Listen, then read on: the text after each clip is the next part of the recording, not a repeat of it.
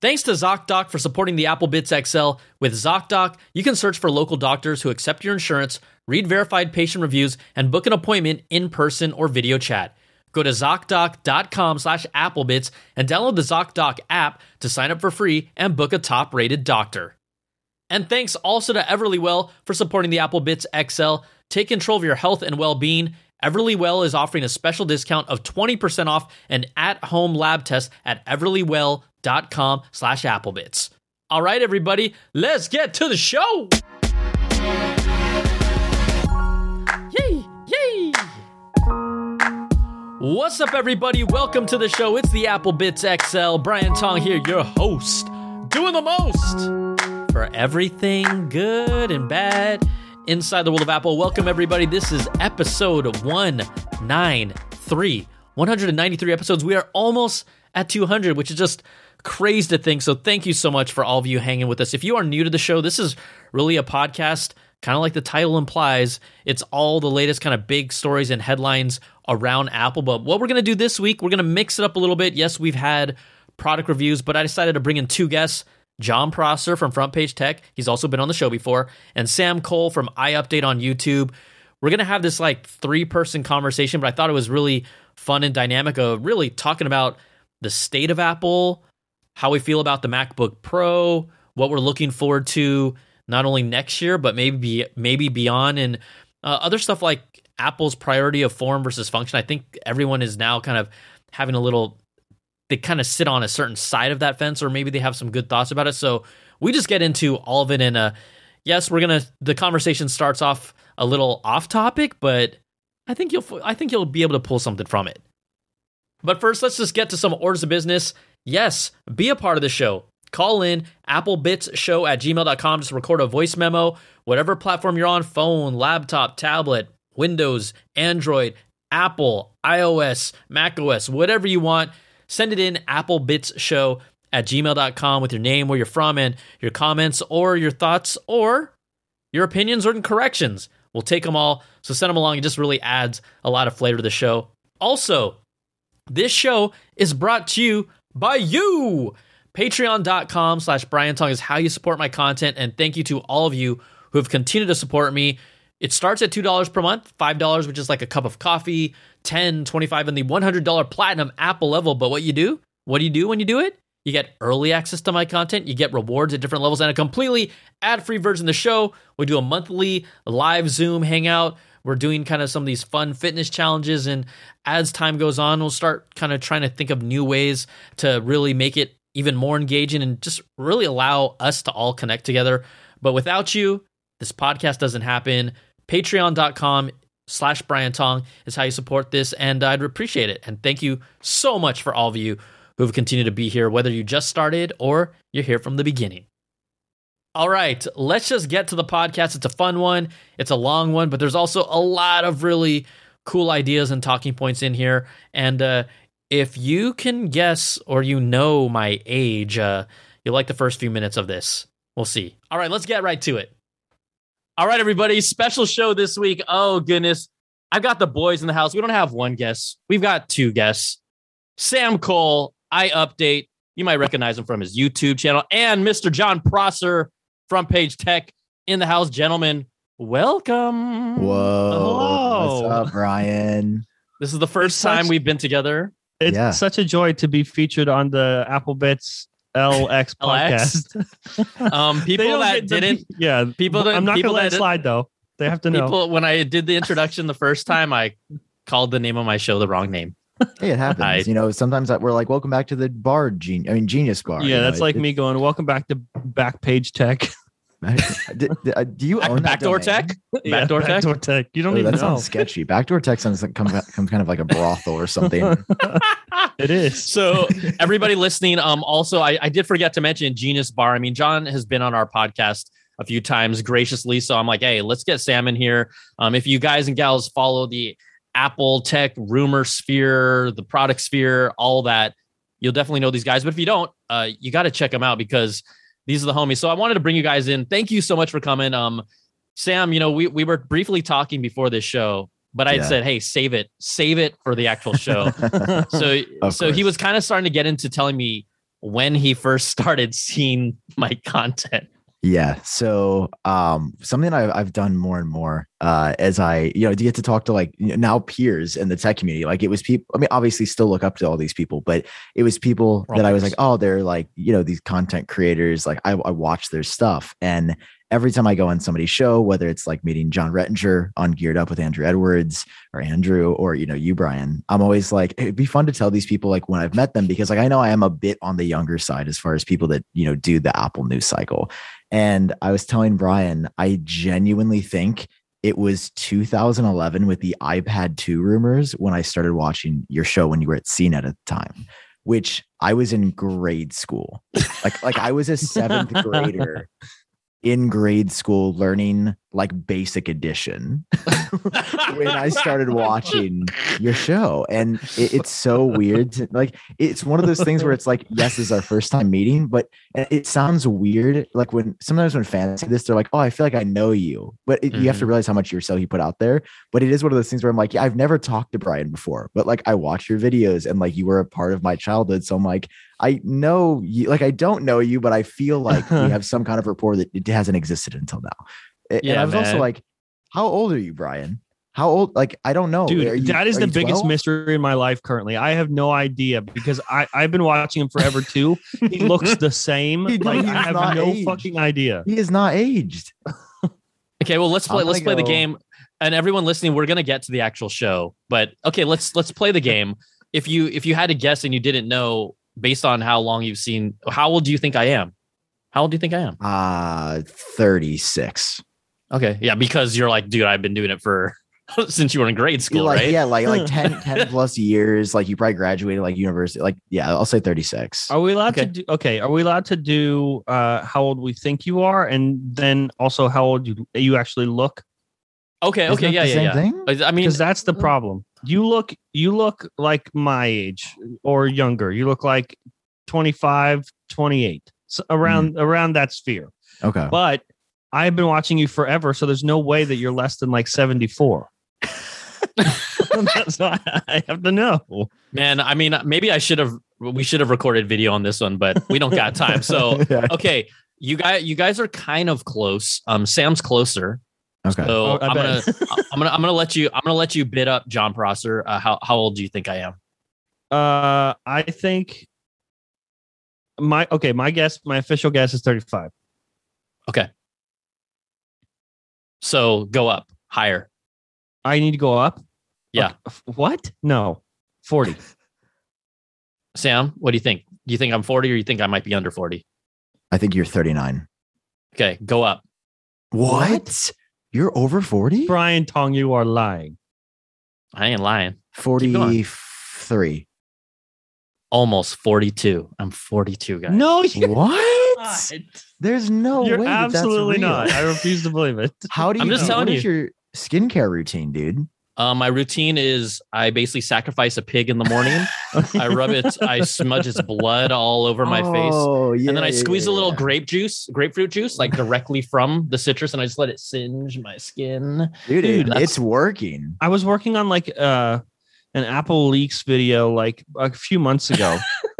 and I was looking up iPhone 4 stuff like when that leaked, when Gizmodo leaked the iPhone 4, Oh, and there was a clip of Brian on the news talking and it the news clip was like in 4 pixels and he looked the same. And Yeah. ever since I saw that video I was like, dude, how old is Brian Tong? Why is he in this video from like 1995 looking like this?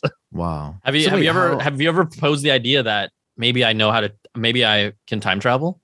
Have you ever even Uh, that didn't cross my Thought- mind until exactly this moment, and now I Yeah. think now I think But- I believe. Yeah, no, I'm convinced. Like, you could. Are you going to be in the next Marvel movie? Like, I, I'm I wish. superhero, like an I origin wish. story. they, they Dude, I could you know what if if they run out of you know if uh, they kill off Shang Chi they can bring in Tong Chi. That, that's what I think. I I think you have all these support it. jokes just saved up and like folded up in your pocket for later. just they're just they're just this is organic. I never thought of that before. yeah, this on Okay, wait. So so Sam, Sam and John, how old are you guys then? so I am. As we I'm- establish our ages here I'm before the show. 23. I'm 23 years old. I had to. think- Wow. Yeah. What a, I'm I'm so impressed with uh 23. I thought you might be like 26, 27. That's Yeah. impressive, man. All Thanks, right, good bro. stuff. Thanks. All right, John, you want I to had you to want to come? think because I almost forgot. I think I'm 28. I think that's how old I am. You guys are that young? Yeah. Yeah. I, feel also like- I feel Man, like I'm like I, the I seem grandpa. much older. I Well, thought it's John a- was my a- same age until I like asked him, and he was it, at the time he was 27, and I was like, "Wait, we're really like four years apart?" And he was like, "Yeah." Yeah. So I was like, "Whoa, you're like getting out of high school when I started high school." It's Yeah, That's man. crazy. Yeah. That's crazy. So, anyways, now now you know my actual age, which is kind of crazy to me, but I, I never think Have you about it ever until said people it ask me. out loud to the internet? I think people that know know. I mean, I'll even when it's my birthday, I'll like put it up, but yeah. it's like people still don't believe it, and people are still guessing to this day. 42. They think I'm a fucking vampire, basically. Yeah. Oh my god, Dude, it's awesome. Well, I mean, that's props to you. Like you're doing something right. You got good genes. You got something going on. I don't That's know. good. Okay. So people are like now, like, okay, are you, are we gonna actually get to the show? Yes, we're gonna get they to the listen, show. if they listen to Genius Bar, they're used to this already. Yeah. Sorry. Sorry. Wrong. We're, we're, you have to be respectful of where we are, Sean. I think it's I think it's a I fun it's a fun little mystery. It's a fun little mystery. So, okay, gentlemen, now that we have our ages out of the way, and I am the grand I am the senior uh I guess I get seniority here in the house. Yes, you do. Yes. Of course. I love to hear you your impressions, you know, which first of all, uh which products did you actually purchase from Apple's recent announcements? And then let's start MacBook Pro. Did you guys both get MacBook Pros? Yeah. Yeah, but Which I one? don't Which have ones? it yet. Yeah, neither do I. I Sam, got which you my, so you can't see on video, but right behind me, underneath my Pro Display XDR, not to flex, not to flex. Um, no, I've got my, uh, my, He's gonna 60 return it. Don't let him fool you. No, I think I'm gonna keep it. I decided this morning. I think I, I paid the credit card bill and I just cried. I just I looked at my checking account. I'm like, ah, there's enough in here to like make this. So anyway, I got the 16 inch M1 Max silver, 64 gig, four terabyte new MacBook Pro, and it has been glorious, dude. Like I'm I'm selling. Another reason I was able to justify like that big purchase alongside the Pro Display XDR is I'm going to sell my old M1 MacBook Pro and my like specked out 2020 iMac, which I bought for like five grand at the time. So I know I'll get like roughly the computer paid for by selling the old stuff. And, and that, like, Yeah. a lot of people always wonder, they're like, how do tech YouTubers just buy everything? and it's like, uh, I, some people hold it like Luke Miani's like, I have 47 MacBooks that I own. And I'm like, that's more than three. So I, I, I sell my old stuff. And like, that's how I Look- justify the purchases. look, I they're for our jobs. And look, there are some people, let's be honest, at certain levels that could buy anything they want. So Mhm. It doesn't really, you know, when you can buy any product you want and it doesn't matter, well, then it doesn't matter. It's not as you got to be, I, I feel like it's important to be grounded. Like I make my decisions based on, am I going to actually use this? Or yeah, like sell the old one, put it towards the new one. Yeah. Not just be like, oh, uh, yeah, every single product of the lineup. Or when I've seen people buying like every single, like multiple configurations, like not just two configurations, like four or five. I'm like, are you really keeping all those? No way. I don't No think way. so. So performance wise, Sam, I mean, I did some render tests on my review and it blew me the freak away. So what have you found that has really stood out for you? It's been the peripherals back that's been really just so nice. Um, I, I haven't actually used the HDMI in a in a situation where I've needed to yet to connect it, just because like Yeah, I don't really too. work in an office or like you know I haven't been over with a friend and like needed to just plug something up yet. But I know there will be a day when I need that. I will say there was a, a specific time a week ago. It was I had a Halloween party. I like took a bunch of photos on my like DSLR, and for the first time in five years, I was able to not struggle and look for my lost SD card dongle. And I took my camera and I took the SD card out, slot out, and I just looked at the person who I was with at the time. And they were like, Why do you look so surprised right now? And I was like, I haven't been able to do this simple task in five years, which is insane. Like, it is so weird to say that out loud because it's such a simple thing, but it was so game changing to be able to have my laptop, nothing else, SD card reader in the lap. Like, it it's game changing for my workflow, and I feel like for you guys as well because I, I think both of you shoot on SD cards, right? Mhm. Yep, yep, Yeah. I do, I do. There's not a Marques that shoots on like the red mini mags and like No, I'm, no. No, not yet. No, I'm not that at the level. I mean, I'm I'm using my iMac 1080p cam to to shoot everything now. Yeah. I'm just kidding. I'm not. You, you actually say, believe me? You I- I guys was like, believe me? no, I thought you meant right now on Zoom, and I'm like, yeah, that looks like a Oh, yeah, 1080p cam, but I was like, no, your Yeah. videos look better than an iMac cam. I was like, you have a lot of macro shots for. Yeah, yeah, yeah. he just picks the whole iMac up. Gets really close. You know, yeah, exactly. You know, when you talk about the dongle thing, though, Yeah. I when I I almost not almost I actually forgot that when I started using this MacBook Pro to ingest video, I actually reached for my dongle first and kind of put my SD card in the dongle because I had been so trained that Yeah. it didn't have an SD card. And it was just earlier this week that I finally was like, oh my God, I can put it directly in the machine. It's kind of sad and funny, but really cool, like how Apple can toy with your emotions. Yeah. And this is something that is a basic, you know, fundamental piece to a laptop, quite honestly. We talked And now about we're that. like, oh my God, I'm so happy now. And it Yeah. emotionally actually, it emotionally actually affects you. we Mhm. talked about that on Genius Bar, like speculated that what if Apple like sabotaged Intel? Like they they took away all the peripherals on purpose, all those ports on purpose, just to make you think Intel bad. And when they redesigned with the M1 Mm. chip and brought all the chip, all they brought all the ports back, you're like, oh my god, Apple good, Intel bad.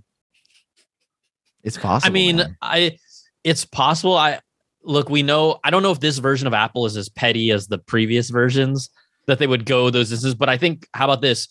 I wouldn't be surprised if that conversation kind of happened behind closed doors. Mhm. Not that that was their motivation, yeah. but every you know this company thinks about everything, every angle, every permutation. Like even let's talk about the notch. Okay, they had they had reasons that in their mind so they could tell the public what to justify the notch and a certain segment of people who don't care about it that's fine but a certain segment like me that still can't get over it still cares about it and i get it that you're getting more screen space but the way that apple kind of reasoned it and put it out in the public i heard a lot of people then just echo exactly what apple said Mhm. right? yeah, knowing that when they when they say oh you're getting more screen real estate that they they knew that they could convince and turn people to think that way no matter what Mhm. now john you had ugh, so i want to hear yeah, you haven't just- you haven't received it yet but I, i'd love to get your take here. So yeah i'm sure that like it goes away when you use it. That's fine. My you know on since the iphone 10 the notch just like goes away if you start to it's like if you lose your have you ever heard like if you lose one eye the other eye just sort of makes up for it you get Mhm. used to it? That's what this is. Yeah i'm sure i'll get used to it but it's still a pro- i'm still missing an eye. It's still a problem. Um but you know it's whatever. I feel like it's more uh, I feel like it's more branding than anything. Like it's that silhouette on the Apple website. It's the recognizability when you see it. Like that is that is a Mac, and um, that's. I feel like uh, if we got Face ID, honestly, I would be a lot less upset about the notch. I'd be like, okay, Mhm, me too. and I guess in my head, that's what I would need to justify its existence there. Um, but you know, maybe I'm sure we'll have Face ID next year or whatever, and it'll be fine. And they just they're starting this year because this is the redesign. Fine. But right now, I don't have it in my head and in my own emotions. I don't have any reason to justify it. It just exists, and I'm upset about it. sam where are you at with the notch dude, I love it. Yeah. are you kidding are you serious you love it Yeah. You He's one of those guys. love. Yeah. Yeah. No, I, I, everyone's been like, you're an insane person. And well, I mean, that's true, of course. But like, I genuinely really like the way it looks. It has not impacted my workflow in any way. It is only improved in full screen. It literally disappears like an old Yes. MacBook. And uh, okay, to be fair, I have been using my MacBook a lot docked to my display. so I have not been looking at, at Oh, the, the notch a lot. I But like how you just added that at the end. To be the- fair, I okay, don't even that's see not- it. No, but at the same time, the other night I was editing a video, and again, I'm in full screen in Final Cut. I don't notice it. Like when I'm using my MacBook to do serious work, it is a serious machine. Yeah, when I'm browsing Safari in a window and I have my mail open, there's a notch at the top. It like it's fine though because there's a 1080p camera, and I like the thinner equal bezel. eh, Well, maybe except for the bottom, but I like the pretty equal bezel around the sides. It's worth it for me, and I believe it's the right call. At the same time, we're going to get Face ID on these Macs. They just threw it on here a year early. Like for me, yes, it is.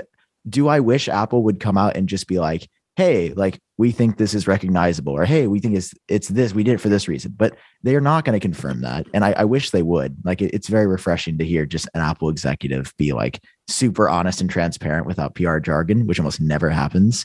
And you know that's, that's what I kind of miss about the Jobs era of Apple. It's like yeah, I, I like the notch. I think it's a good call. But like also, I agree with you guys. It's like don't cover it up and act like it's for these other things. Like I want to Yeah. know what that conversation was like. I want to, I want, I want somebody on the team to sit down and have an honest conversation with a journalist or reporter and be like, "Yeah, dude, we totally did it because it was more recognizable." But of course, Yeah, yeah. I think it's Also- I think it's short sighted to say it's only one reason. I'm sure there were like Yeah, it's definitely yeah, yeah. That that's the reason they want to tell us. I mean, the reason why I brought that up is because you know we we have these briefings for those of us who are lucky enough for now to get access to early review units. And yeah, after this at- episode, you're probably out of yeah, maybe list. not, probably not. But but in in the briefing, I I asked them directly. I just said, hey, you know, is this I the question that you pose is is this do you feel like this not the notch here? And I kind of preface it like, you know, some people love it, some people don't like it.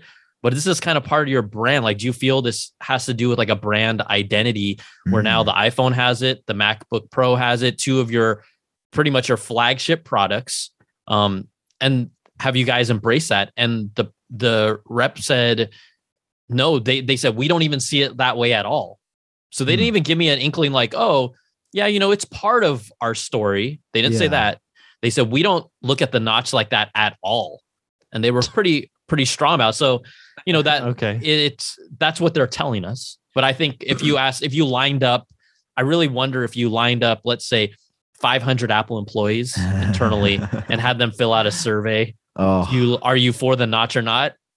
I don't. I'd be really interesting to see like how you know where where it would fall. i'd be I've been curious. wondering. This is like when because when we say notch out loud, I've been wondering a lot lately what Apple like. Just an Apple engineer or somebody that works Mhm. there, like deep into the company. You know, they bring the same phone home. They're using it just like everyone else. But do they think of do they think of things differently? Like when they see the notch, do they call it the notch within Apple, or is it called something else? Or like Mhm. the other day I, I i hit the mute switch on my phone i was like i wonder if like an apple engineer flips that off and they don't think oh mute switch they think like oh that's button 368 like i don't i, I just want to know what they think what everything is in their head. Like what the what the really code what the code interesting. like what is like you know Yes, like, like, Voldemort? is you not- like you, the name that cannot be spoken right? Yeah, like, like you yeah, cannot say so can you not say the word you like you cannot say the n word in, in, Yes. in Apple headquarters yes I, I would hope there's nobody just casually using the N word in Cupertino. the notch the Oh, notch Yeah, the, word the notch word. The notch for word. clarification uh, our our listeners. Okay, here I'm going to throw this out. You know, we're talking about we're not going to dwell on the notch per se, but you know, I feel like we've seen this, and I'd love to get your thoughts. Apple has clearly changed after the Jony Ive era, and the Jony Ive era brought us so many things, and is part of the legacy and the history and the DNA of this company. But do you guys feel, or where do you stand on this? I feel like Apple has not only listened to us a little more, but they're where before it seemed like it was form over function. Mhm. I think they're more leaning now towards they may not say function over form.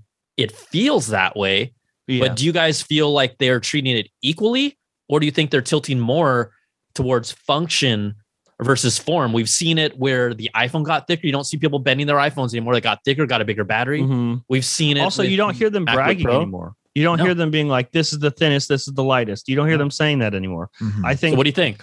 Yeah, I think uh I think the Jony Ive departure is not necessarily a bad thing. I'm not saying that Jony Ive, you know, should have never been there. Without Jony Ive, I, I believe that Apple wouldn't be who they are now. Um, but I think I don't want to say that he was disconnected or that he lost touch, but I think his his vision and his goals for hardware were just different. Like uh he I think that he uh he really appreciated the physical form factor more than anything else. And with tech products, especially in the competitive space where we're at now, I don't think that that the physical aspects of of uh, device is the most important. I just I think that they are slightly better off without Jony Ive there. Sam?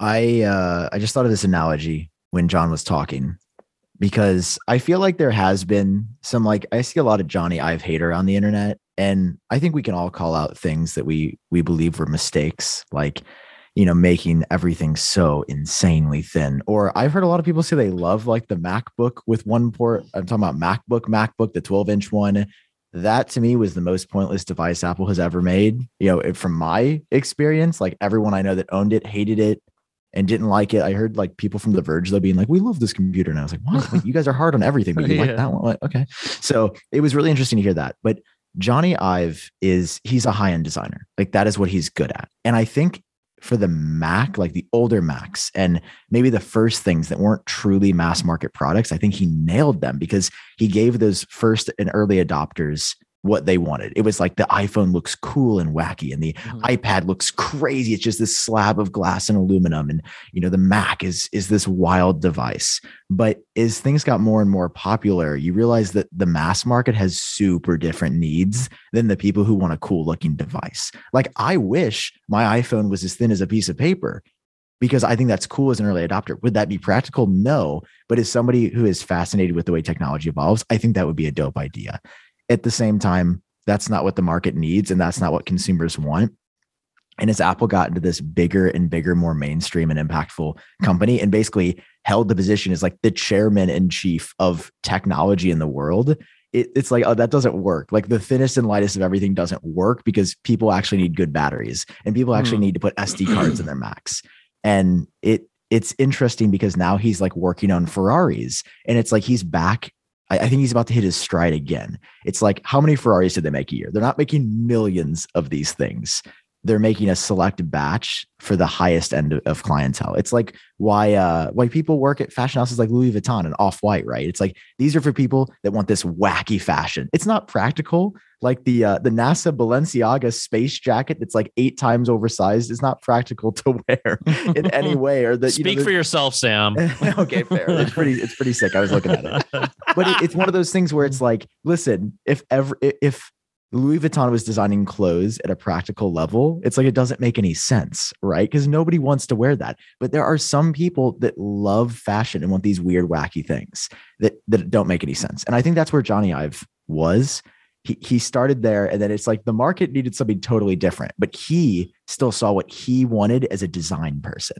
And yeah. I stand by the fact that I think the designs that Jony made were the best ever. Like I think the thinner and lighter iPhones looked amazing. I think the MacBook Air is like a concept looked incredible, or even the MacBook looked stunning, but it just didn't make any sense as a piece of technology. Well, I feel like yeah, I feel like that's what they needed. Like early when you know when the iMac G3 and stuff was super popular.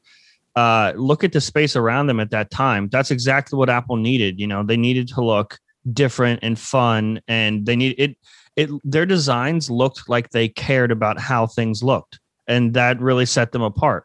I think that um i think we're at a balance now where like Jony Ive was around for so long and the apple design ethos is like set in stone almost that you know for decades people are used to a certain look that because he was around for so long, it's not like they can just because he's gone, everything just suddenly looks different. Everything still looks like Apple because of the design ethos that's been around for so long. But because Jony's not there anymore, it's not as strict. Somebody there is not as strict as Jony Ive, and they're willing to start like tweaking stuff here and there and adding more, uh, just taking more chances for, I guess, the consumers that, that want more ports, for example, or you know, thicker machines, whatever it might be. I think that um, I think it helps that so much of Jony Ive is already in Apple that um, it took somebody sort of from the outside to keep the same design ethos, but start to take more risks and more chances, mm-hmm. uh, and not care hundred percent about how how everything looks. And that's, I mean, we have a notch on a MacBook, so that's where we're at now. I mean, all right, thanks to ZocDoc for sponsoring the show. Being independent was a whole new ballgame for me when it came to figuring out my health care. And there are times that, hey, when you need a doctor, you need a doctor now. Not in a few days, not in a few weeks, and definitely not in a few months. If you need to see an MD ASAP, we've got a solution. Just download the free ZocDoc app, the easiest way to find a great doctor and instantly book an appointment with ZocDoc, you can search for local doctors who take your insurance, read verified patient reviews, and book an appointment in person or over video chat. Never wait on hold with a receptionist again.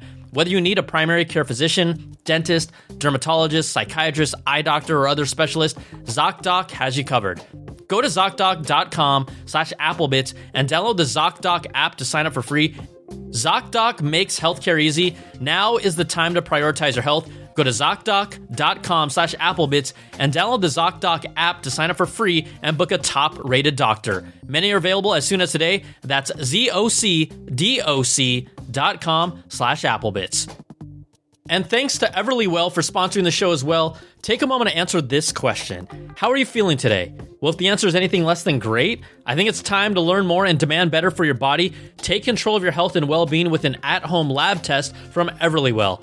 Everlywell offers affordable at home lab tests that give you trusted, physician reviewed results. Choose from tests including food sensitivity, metabolism, sleep and stress, thyroid, and so much more. Here's how it works go to everlywell.com slash applebits and choose your test. Everlywell ships your test straight to your door with everything needed for a simple sample collection. Return the test to CLIA certified lab with a prepaid shipping label. Then your physician reviewed results and insights are sent to your device in just days. Now, over 1 million people have trusted Everlywell with their at home lab testing. I recently took the stress and sleep test, so I'm gonna be really curious to see what my results will be. And for listeners of this show, Everlywell is offering a special discount of 20% off an at-home lab test at everlywell.com slash applebits. That's everlywell.com slash applebits for 20% off your at-home lab test.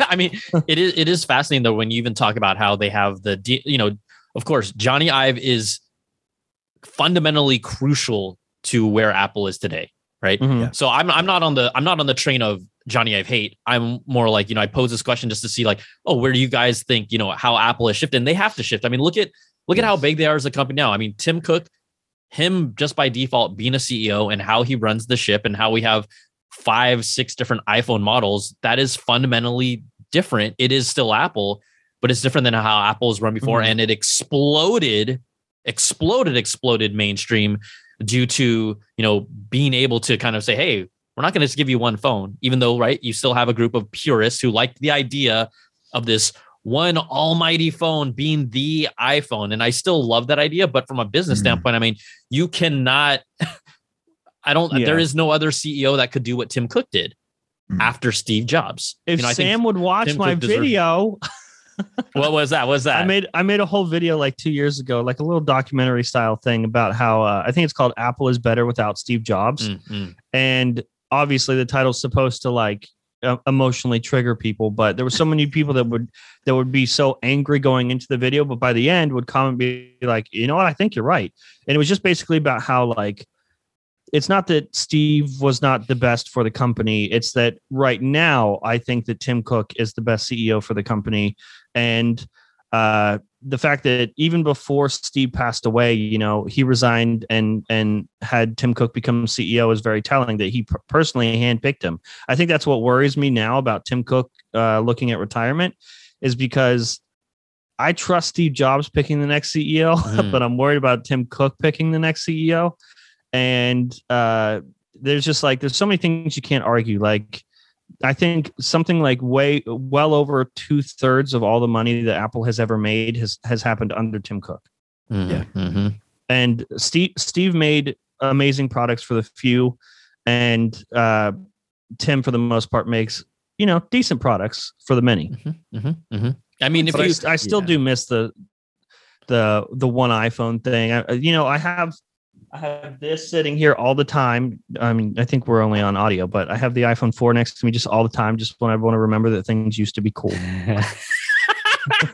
wait, wait, you know what? I saw when you said the word um, Apple makes decent products for the many. It sounds like, hey, huh, huh? Yeah. I heard him go, I- what? What? I think I think they're incredible. Okay. I think they're I think they're incredible products. Yes, there's things I want to change. And I I I let me just say I completely agree with what Jon you're saying because I am also concerned about who comes mm-hmm. after Tim. And I think we've talked about this on our show a little bit before, but it's really because Steve Jobs was a visionary.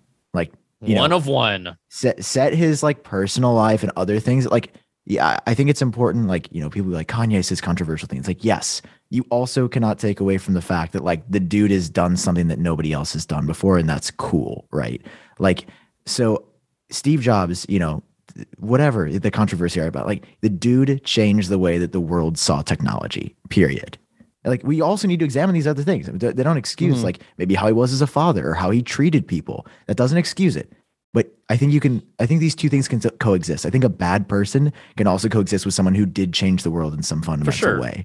And Steve Jobs was that visionary. Tim Cook is not a visionary. no, I don't think so. Tim Cook. I, I mean, is- everyone can agree to that. Tim Cook yeah, is Tim Cook is an amazing CEO, but I don't think visionary. I would I would put him next to that word. I mean, he comes I from the supply yeah. chain, right? I mean, he knows he knows how to he literally knows how to squeeze every cent out of their Mhm. current products and then previous products, right? I mean, again, Yeah. four or five iPhones exist today, so right, the Apple's like, hey, you can't just buy one iPhone. You can buy an iPhone at the price point that makes sense for you. And that Yes. changes the psychology of how it's even looked at as a brand. I mean, we are talking about a main mainstream consumer brand now, not before where when I used to work at an Apple store years ago, there was a poster on the wall and it talked about how, you know, everyone would be like, "Oh, Apple's not that special. Apple, you know, you're such a small sliver." And this poster talked about how I think like, "Oh, Mercedes-Benz is at the time it was 3 or 4% of all car sales." But they were Mercedes-Benz. And they were Right. using that to compare like Apple in the computer world, especially at that time, I think they're around like two or three percent of the market. But they Mhm. were making, they were the ones that were creating the change. They were the ones that people were looking Yeah. for towards for that change. And man, I mean, if we looked at today, are are we talking about Apple somewhere around 20, 20%? Uh, You know, globally? I don't know. I don't Mhm. know the exact number, yeah. but I know it's definitely more than four or five percent. You know, I think we're the- leaning, we're not a third, but it- we got to be leaning around 20, 25% ish. Yeah, it's a lot. You're talking about just the computer market. Just like, like even just product, like products as a whole. Pro- I mean, yeah, when you're talking product. about that sounds right? about right. If you're talking Right, about like you know? across the entire market for their penetration. I mean, yeah, but like like I was saying, like I me saying Tim Cook is not a visionary. I don't think that doesn't mean he's an incredible CEO and that he's he's fundamentally ch- changed the DNA of this company. What I'm concerned about is if someone like Jeff Williams, the current COO, would become the next CEO because now we're like two steps removed from a visionary. Like Yeah. Tim Cook worked closely with Steve Jobs Mhm. all the time. Now it's like, well, Jeff Williams, he's done some really cool stuff with like the watch and other things. And is Jeff Williams a CEO? Am I getting this confused? He, I don't think he's a CEO. no, I think he's I mean, just I'll do yeah, there's somebody else. Yes. Anyway, he he is like people have, you know, Mark Gurman has sort of suggests like that is sort of Tim's right hand man right now. mhm. And Yeah, you were right. like- He's the COO. he's okay. COO. Is this, Okay. okay. which is exactly what Tim Cook graduated from. So it's like, you know, I'm sure Jeff is doing great, but it concerns me. I, nothing against Jeff personally. It's just like I, I'm concerned about the long term innovation cycle from, from a company that would now be two steps removed from somebody who who really wants to do crazy stuff. Because like again we can argue about steve jobs choices and some stuff that he did was like you know this is just crazy that he got rid of this support or this compatibility. It was like big controversy or the the disk drive or the the headphone jack for tim or whatever. But it's like those things change the market in a way that i believe was good and the last thing i want is for apple to start playing it safe like I don't want them to leave things on. Like I don't want the SD card slot to be around here for hundred years Well- just because it's the safe option. Here's the thing Apple has been playing it safe for the Yeah. past five or six years, specifically under Tim Cook's regime, right? I mean, that that's the truth. The other Yeah. thing, though, that I think you make the point that's really interesting is that, and it, it made me think about it is okay, we're saying we're potentially two CEOs removed from a visionary.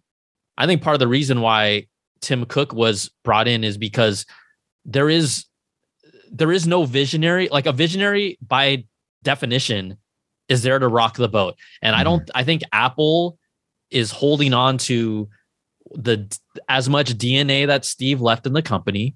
And if you bring in a visionary they're going to have radically different ideas than what apple is today because they would want to make apple shape apple their own way. And i think because of the regime is still there that still holds SJ near and dear, and we can see that still in a lot of the products and even how they talk about him.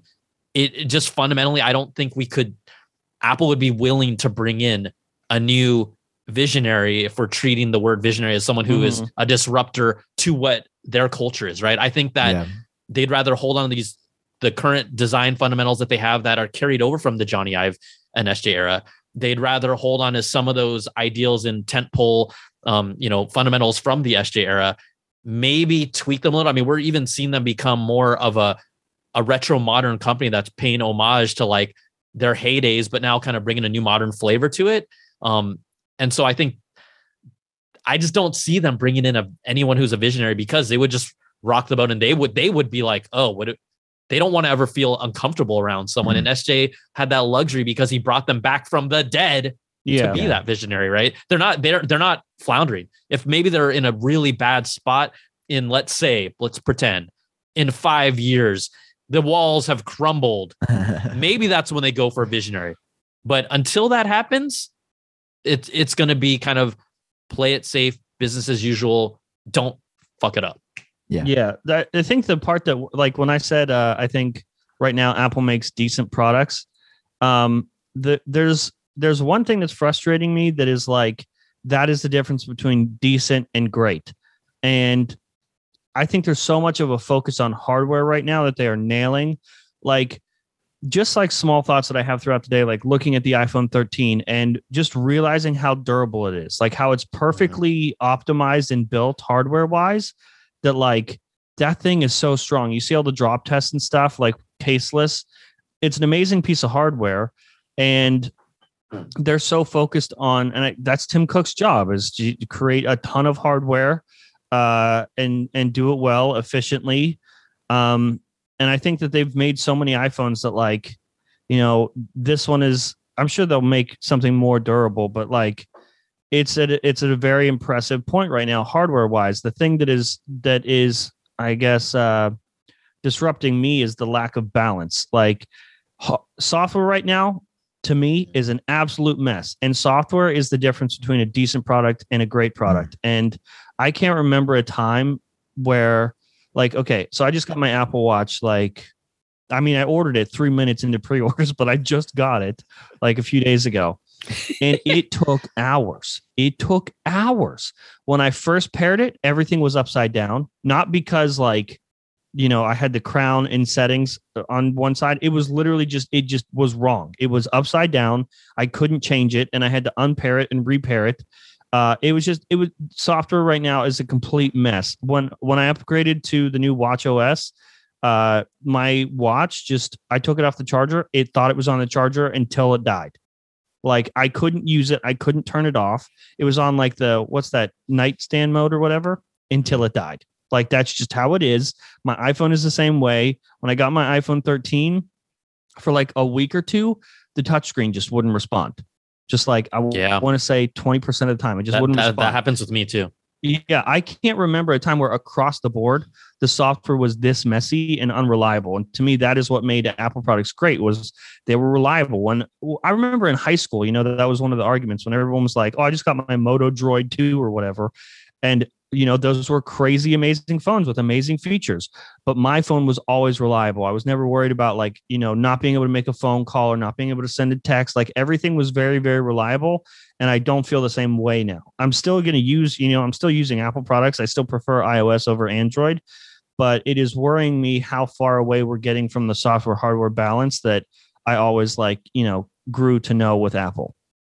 You know, you good make a great point. Yeah, great point, really. Johnny. You know what? I've I've talked to some people over there. I think one of the main hurdles, and I'm this is by no means an excuse for them, is them being away from the office so much is actually hurting the software development teams mm-hmm. for Yeah. you know for whatever reason the way that they collaborate. I mean, you can you can start really seeing it in this generation's products. I mean, let's mm-hmm. talk about they have a 120 hertz ProMotion display on the MacBook Pro, and Safari doesn't even support Yeah.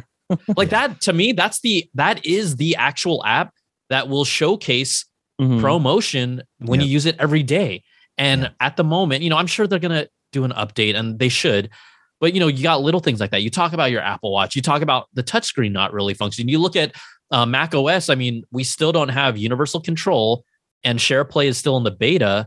Um, it's going to be basically a year and a half until maybe we see those features roll out. You know, we've seen features be delayed in the past, but kind of like two mainstay features for the OS flagship features coming this late. I mean, to me, it's it shows that this pandemic and them not being in the office, and the reason maybe Mhm. partially why they want people back in the office is because it's affecting their software development amongst Yeah. the team. Oh, even with Mac OS, like yesterday, uh, so after my Monterey update, uh, I've been having weird issues with my mouse where like I will I'll see the cursor in one spot and then it just pops over to another. I didn't move it. It's just like maybe I was dragging and dropping something, but suddenly when I started to drag it, it went from here and popped up to a corner and dragged the thing like completely off the screen. But yesterday, uh, my cursor just disappeared my it wasn't like my mouse wasn't charged or anything. I'm using the Magic Mouse. I'm not using anything crazy, and I could not use the machine. I had to hold the power button, the physical power button on the iMac to turn it off. Mhm. I haven't had to do that since Windows. Like that is a Windows issue that I had to deal with where like things would just break, wouldn't be able to explain it, have to, you know, do a hard reset. And having to do that now with Mac is just like I just feel like software is a, is a big oversight right now and I I appreciate all the new crazy hardware. I would just like to take a step back and like regroup because things are such a mess right now that I feel like it's going to take a good year of focus, Mhm. not for new features, not for anything like that, just to just polish it, make it all work again. Because right now, I I don't feel like I can't. I can't honestly say that I feel like my software experience on any of my devices is reliable. My watch is not reliable. My phone is not reliable, and now my Mac isn't reliable, and that sucks on a day to day basis. Mhm. Mhm. That's so interesting. Um, I yeah, I mean, I have not had that experience. I believe you. I wish I was saying. like I, I genuinely the the more I do this job, and I think I might have said this in, my, in a video or something, but I just feel like I'm like the outlier as far as my experience. Like I like AirPods 3 instead of AirPods Pro, and I just don't I don't think that's. these- I think that's a good. I think that's normal actually. No, it's it, he's a little baby and he has little baby ears. yeah, I I do have little baby ears. But yeah, no, like it, I I just feel like I'm always like I'm like, okay, that's a that sounds really annoying. I haven't had that experience. Yeah. because like I have had zero. I remember when uh when Karina popped on the podcast to say hey to Quinn the other day, like just Uh-huh. for three minutes before, she was like, Oh, Yeah, she- it took it like I had to repair and unpair my watch like 12 times. And I was Yeah. like, What? Her Like watch kept failing to pair. It was the worst.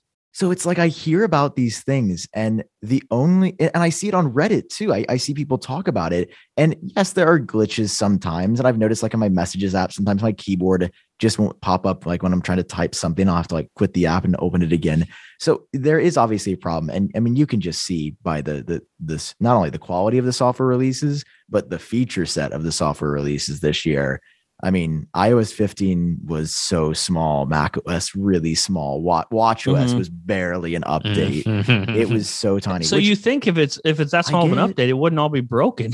that's what is confusing me is like I I have had a pretty good experience that sort of reflects like oh it's an iOS 12 stability year but Mhm. I've seen from so many people that's not the case and um I mean y- you've you've changed my mind you know when I sort of recoiled when you're like they make okay product no I I get what you're saying because that's Yeah. your experience and that's why I was like no for me it has been great but for you and so many other people it has not been and I this has made me change my perspective as far as like maybe what we what we need is not a hardware visionary like Steve Jobs, but somebody like Yeah. Craig, Craig Federighi to lead the ship and be like, no, software comes first. Like software Yeah. is going to be the because I mean, that's what you're that's using. all this is. Like Mhm. yeah, that's what's so frustrating is like I have I I cannot sit here and say that this that the hardware is not amazing. Like I said, the the iPhone, the hardware on the iPhone is like perfectly optimized and perfect. And it is. It's perfect. you know the the Macs this year have been crazy. The iMac this year, the new MacBook Pro. I think I think hardware wise, like Apple is on a whole Yeah. new level this year. Nailing it. Absolutely. But hardware is nothing but a tool. It's just a vehicle for good software. And right now we don't have good software. The hardware doesn't matter if the software doesn't communicate well with it. And that's what I that's where I'm at. That's the only difference right now between, you know, Apple making decent products and Apple making great products. And that's that's why it's even more frustrating because a lot of the hard work is done and they're like in their own way. It's not like they have to make a new MacBook to to in my in my mind make a great product. It's there. They just have to flip the switch on good software and I'll be happy. I don't under I don't I cannot for the life of me figure out how we got to this point where the software is this messy. Maybe Brian's right. Maybe it's because of uh engineers, software engineers having to work from home a lot the past couple years. But like I just feel that stability and reliability is not a focus because they just I almost feel like they they write it off like regular people, the the mass market buying our phone just won't notice the small stuff like that, like a small bug or I don't know why the, these things persist year over year, but every time they add a new feature and they don't focus on stability, that stuff just builds up and there's a new bug that gets added. And when it doesn't get fixed, those bugs add up. And then suddenly you just have, you know, you have someone like me who I've been used to stability for years. now I don't feel like I have that. Mm-hmm. I think also remember it was was it about well I mean time feels like it warps but it must have been maybe around three or four years ago where there's also like a big departure of like software engineers from Apple and they were Mhm. talking about how it was actually affecting their software development internally and so I think you have to you know and that's when you think about it okay when they're working on these products yes they're working on them constantly but the phone that we see today was planned out and started working on like two and a half three years ago Yeah. so if you if you take that timeline of when those people, based on reports, had de- departed, and then you also throw in the pandemic factors, in a way, you just look at those two data points, and it kind of makes sense. Not that yeah. again, we're not here to make excuses, but it's frustrating as a user. Like, man, I thought I was crazy when my touchscreen stopped working on my iPhone 13 multiple Dude, times. I was same. like, what? And so I just do, I just like powered it off. Like I would just do the hard reset and then it would work. I'm like, wait, did my, and then when you start reading about like, damn, okay, like I'm not crazy. Like it would, it was one of those things that has never that's- well, happened to me that's what- Do you realize that that's what makes it even scarier though? Because when it, when I was having those issues, I was like, okay, it's just me. I'll just I'll Mhm, just buy a new mhm. phone. I can just replace it, and maybe it's just a standalone thing. But when you know it started happening to Karina, my fiance, and then you, I started reading about it online. That's a more that's a much more like helpless and hopeless problem. Where now it's out of my control. It's not if I up you know if I just buy a new phone, it's not going to matter because it's it's a software issue that's widespread, and I can do nothing about that but just wait and hope that someone fixes it. Mhm, And I mhm. think it I think it's fixed for the most part, but I've never seen it in release notes. Like when I Yeah, go to yeah. upgrade, the, I just want someone to I it almost it- it's fixed, I think, but I I want to feel comfortable in knowing that I wasn't crazy. Someone else saw it and they fixed it. I want to know that I want that in the software release notes that hey, this was a problem. It's now fixed. like it but literally I would don't say touchscreen bug issues resolved. Yes, You know what I but mean? Like I never saw that. I don't know if you Yeah. did, but I never saw it in release notes, and I would check No. with every update. no, I, I think I don't I don't know if they'd ever say that on actually. Ugh. that, that's what I was just going to bring up. I was going to say a couple things really quick. First of all, I really wish I sort of alluded to this earlier, but I, I wish that Apple would just like say things like straight Yes. up.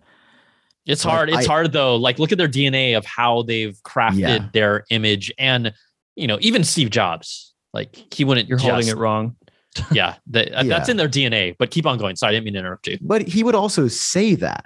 Like he would say you're holding it wrong. Yeah. Like which I might disagree with, but that is his better. honest like that is his honest truth. He's like, "No, it's your fault." Like I want Apple to blame me. I just want clarity. It, they can blame Yeah. anybody. Like just say something because there's so many things that happen. We're dead silent, dead silent. Oh, three years after everyone in my comment section of my AirPods Pro videos said they've been having issues. Oh, Apple launches a repair program. Oh, wow. Why couldn't you have just said three to six months ago, we're looking into this? Like, Yeah. just like you said, to let people know, hey, we've heard some reports from users. We're going to verify that this isn't a placebo or in some way, and we'll give you an Mhm. update. Like, Mhm. that I feel like Apple is like that wouldn't be good for our image or that's not great. But being such a big company, that would be such a genius way to build rapport and intimacy with their customer base and be like, no, we hear you. Yes, yes, we're like the second or third or first biggest company in the world, but we still have that personal connection and like to the fans, to the people that buy their products. And I guess right now it's like it's not really necessary, but I just uh, like, you know, we're obviously people that are very have a different perspective because we report on this stuff. Like this is our Mhm. job, but it would make our job so much easier if instead of reading the MacRumors forums have reported, it would be like, hey, Apple jumped the gun and told us before it was on a news blog.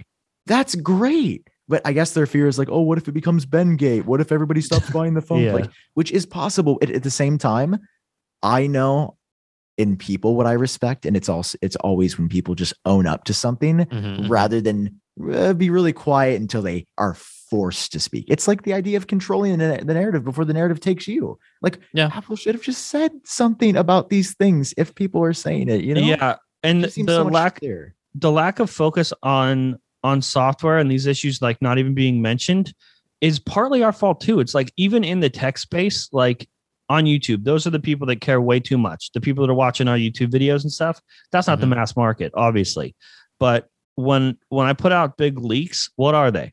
They're design leaks. People care about how a thing looks and not about how it feels or how you know uh what sort of transactions you're having between you and the device itself. Like that software is the bridge and it's like even we play into the hardware stuff. Like all my you know all the design leaks that we do are just literally here's a render of how it's going to look. Here's how the next phone's going to look or here's how the next mac is going to look and all the focus is on how it looks. And it's it if it's like that in our space the tech space like the people that should care about the software experience and push for a more reliable stable platform if it's like that in our space there's not there's obviously not going to be i just feel like software is not a huge priority right now across the market because even in even with the people that should care the most about the software experience even a lot of us are just like eh, it kind of doesn't work sometimes but it looks great Mhm, mhm. Yeah. Yeah, I think I think until to your point, until there's a more focus or really something really bad happens that they can't escape from it, right? Like that like they someone can't hide from someone it. can't call 911 because the software because their their screen Their touch screen stop Yeah. working. that's when it that's when we would see a change but obviously i don't want i don't want someone else to have to suffer to be able to create some sort of software change that's ridiculous Yeah, Yeah. It, it, it's going to take a bunch. Okay, so you know, since we're talking about change, and not that we're because I think we have talked about the software a lot, but let's, so now I'm like, oh yeah, let's change the topic. Let's let's not talk about it anymore. you're part of the problem I brian No, say, I'm not, I'm Apple? Is this No, Tim Cook no. I'm talking to? Hold on, hold on, let me. Th- there's a hand in my back that's controlling my mouth right now. um so let's you know you talked about since since you know we love talking about the leaks and stuff um and and you know what's coming and things like that is there any product coming out next year that you guys are personally most excited about when you think about the product lineup that we you know we're expecting to see new imac pro yeah So I'm excited. also gonna say a Mac. I'm gonna say the Apple Silicon Mac Pro. yeah Mm. I uh, i'm gonna say i'm excited for that too but it's literally if the macbook pro is for like 3% of the population the mac pro which will be amazing will be for like 1% of the population oh far less than one percent. Being way too generous. Of the- Nobody. 1% of the user base. Sorry. I Yes, didn't mean to okay, say fair, population. fair. User No, base. no, sorry. you're- User base. No, you're you're right. Like it's such a niche product, but that's why I'm excited for it because what I do, like what we all do, is really niche. And uh that should tell you how how exciting the mac space is right now that we Oh, yeah. when when presented with our most anticipated product we all said mac Yeah. and next year there's a vr headset coming out but we are like oh the mac It's true. Bri- Brian, It's what are your thoughts on the VR AR headset? Is that a product that you you are interested in, or do you care about the gaming AR VR space? Though, so look, you know, I own an Oculus Quest 2. I think it's fun. I can wear it in 15 to 20 minute doses. Yeah, but that's about it. And so, you know, wherever this is leading Apple down the road to this idea that everyone is making up in their mind of these glorious super thin glasses that you guys have that have an augmented reality heads up display from Apple, which is going to be at least three to five years away. This I this dream, you know. I- I'm always curious about anything Apple makes, but I'm not excited about it, quite honestly. Right? If I review it and I see it, I'll be like, "This is kind of cool." Mhm. but it doesn't change anything for me. And then when you when you even talk about specifically gaming, Sam, Yeah. gaming on Apple's platforms, although yes, they have a great library of iOS games, gaming doesn't excite me because Yeah. developers, if there was any time for game developers to jump on board with Apple, it would be now with the M1X, sorry, the mm-hmm. M1 Max and M1 Pro. Yeah. It would be now. They're not. Yeah. So that that also, and this is years of I can't tell you how many times every year you guys see it. The emails. When is Apple going to get serious with Yeah. gaming? Mhm. Right. I mean, this is a constant theme because you could get a PC laptop for the same price that can do Premiere and actually be a top tier gaming machine. Okay. yeah Yeah. And, and when I look at people like my nieces and nephews who are junior high, high school, and college, they don't care about MacBook Pros. They care about PCs that can game. All right. So this is the next generation way. Like we know that we're more in a niche, but when I look at the overall broad population, I ask all of them, five of them, what Mhm. computer would you have? All of them say PC, right? That's something that Apple is going to have to worry about as things, you know, evolve. But from a gaming standpoint, and we go back to your uh the AR VR glasses, cool, fun. I'll be more excited once we get to the point that it really is on glasses, but that's such a ways away, like Yeah. a real applicable format that they have to get, you know, you have to start from step one to get to step five to get to step 10 or whatever the evolution of it is, version one to mm-hmm. version 10. But I'm, I'm more excited about the Mac, and they they've excited us because we're just getting to year two of the freaking M1 processor.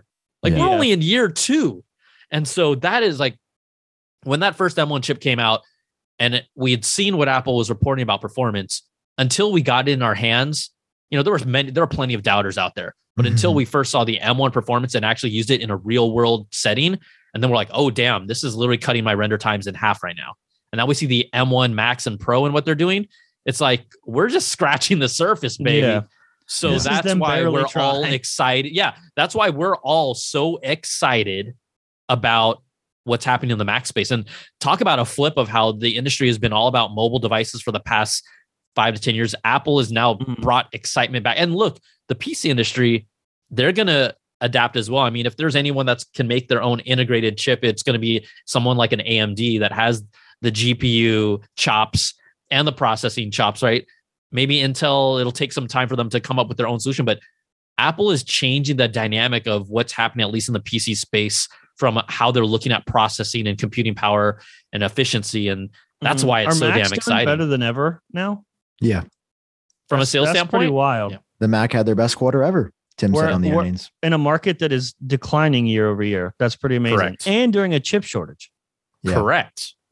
You know what blows my mind though, just based off our conversation? Like you really laid it out, Brian. You're like young people that want a game don't even think about the Mac. They and don't. You've, you've nailed it because all of my friends that I play games with on Discord, no, I literally had Mr. Apple Sam bought a PC a few months ago because I wanted to play games and could not on my five thousand dollar iMac. like Hmm. I could not run a game above hundred FPS on my five thousand. Like that is absurd.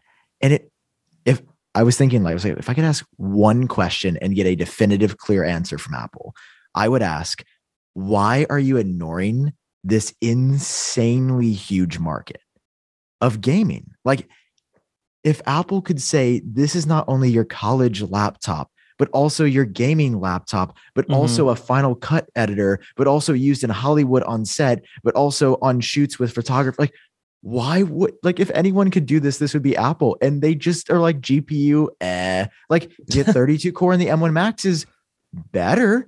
I still can't run League of Legends above like Mm. 100 FPS, maybe. Like I was like, oh, I'm gonna be able to do like 120 smooth finally at like high. No, I still can't do it. That's why I tweeted the other day. This tweet that like everyone was replying to was like, no, there's cloud gaming and there's there- there's this new. I'm like, yes, I'm talking about hardware gaming. Yeah. I want it to be real. And it's not there. And I just, especially with this headset, I'm like, why? Why are you guys ignoring it? It's just like such, it's like the softball is on the tee. You guys have it lined up. You have all the money in the world to do this. Why? That's what I'm really curious about this headset. I'm trying to I'm trying to stay open minded because right now, like VR, AR, so AR is the future. There's no doubt about it. But Mhm, like, there's mhm. nothing in the VR, AR headsets right now that are doing much for me. Um, and so I'm trying to stay open minded. And when I say open minded, I mean I I'm trying to wait until Apple gets on stage and tells me why I should care. That's the part I'm excited for. I'm not excited about the product itself. Mm. I'm more interested in hearing why Apple is excited about it and why they're even entering the market in the first place. Because it's it's a I mean it's not a completely mature market, but these things have been around forever. HTC has done some incredible stuff with the Vive. Mhm, mhm. Oculus is I mean even as a standalone product is great. Um, so I'm curious what Apple's vision is and what they're going to say that that I, I just want them. I don't. I'm not looking for them to convince me, but I am very curious as to what they believe the value is, and do they believe it's any different than you know a company like Oculus thinks it is or HTC. What the way they the way they made me care about the Apple Watch uh, has me always open minded for future products now. I was gonna just use that as an example. yeah, as because at, at first I was like, dude, who? Why would you want a smartwatch? I I, I just puts all the notifications just in a different spot. Now I have to check my wrist for everything, and they made me care about the Apple Watch, and I always have one now. So um, I'm curious to see what their vision for this is because I'm sure it's not exactly the same. If it if it was the same and it was just in parallel with with Oculus or something, it would there would be no reason for it to exist. And it's obviously something that they're that they that they put stages into. Like we're going to get the AR VR headset first, Mhm. and then we're going to get the glasses. So, I mean, and we already have lidar on a lot of our hardware now that is training a lot of these future products. So I'm curious to see what what they believe the the future is for for AR VR, and I, I want someone there to tell me why I should care about their product as opposed to somebody else's. So you know what's hard about this, and as as we're talking out loud about this, um, this is a fun conversation because I think we're all all our brains are like firing on this because we have all these different thoughts. Um, This What's is the hard- most genius bar episode Sam and I have ever done. Sorry. Our apologies. no, what do you mean? This is this is what do you mean? This is what we're supposed to be doing. I'm, I I'm know, we're flowing. but what I'm saying is it's what we're supposed to be doing on our show, but we never Oh. do it. this is the most Well- genius bar episode ever. hey, hey, hey! Sometimes you need an old guy in there. Just you need an adult in the room. Sometimes. Oh, yeah, we do. We do. We, Dude, we- you should come like- on our show. Hey, Yeah, I'm, you I, you know, I'd be more than happy to. You know, I, Oh, I got that's nothing but love for y'all. Um, but here, here's the thing. You know, we're talking about all this AR stuff, and you talk about someone who's going to tell us um why this is important. Okay, we know, and we can. Everyone can say, "Oh, you guys just kiss SJ's," butt. SJ was intimately involved in the creation of his products, down to like what angle, uh, bezel are we going to use on this Uh-huh. phone. That's why when he presented it, you knew this dude was had his hands on the product Yeah, I We don't get how that- excited he was to right? talk about right? stuff. Like this was like his baby. It's like his child. Like literally. You know, when Tim Cook does it, he's more introducing the team and members that have a part of it. But when Apple is such an iconic brand, this is no slight Mhm. to him. But if Tim was like, I, it felt like the Apple Watch. Well, really, the Apple Watch is Tim's kind of true I was dude, original I new got- product. I got chills right? right? now thinking about it. Like, uh, because when Steve talked about something, he could barely hold back the emotion. Like he was so excited, and not just excited, but he was proud to to Mhm. to introduce stuff. Yeah. I've seen that once with Tim Cook, and it was the Apple Watch. When he, Mhm. I remember when Yeah. he after the Yeah. promo played, he came on stage with his hands up and like couldn't hold back the emotions of how proud he was.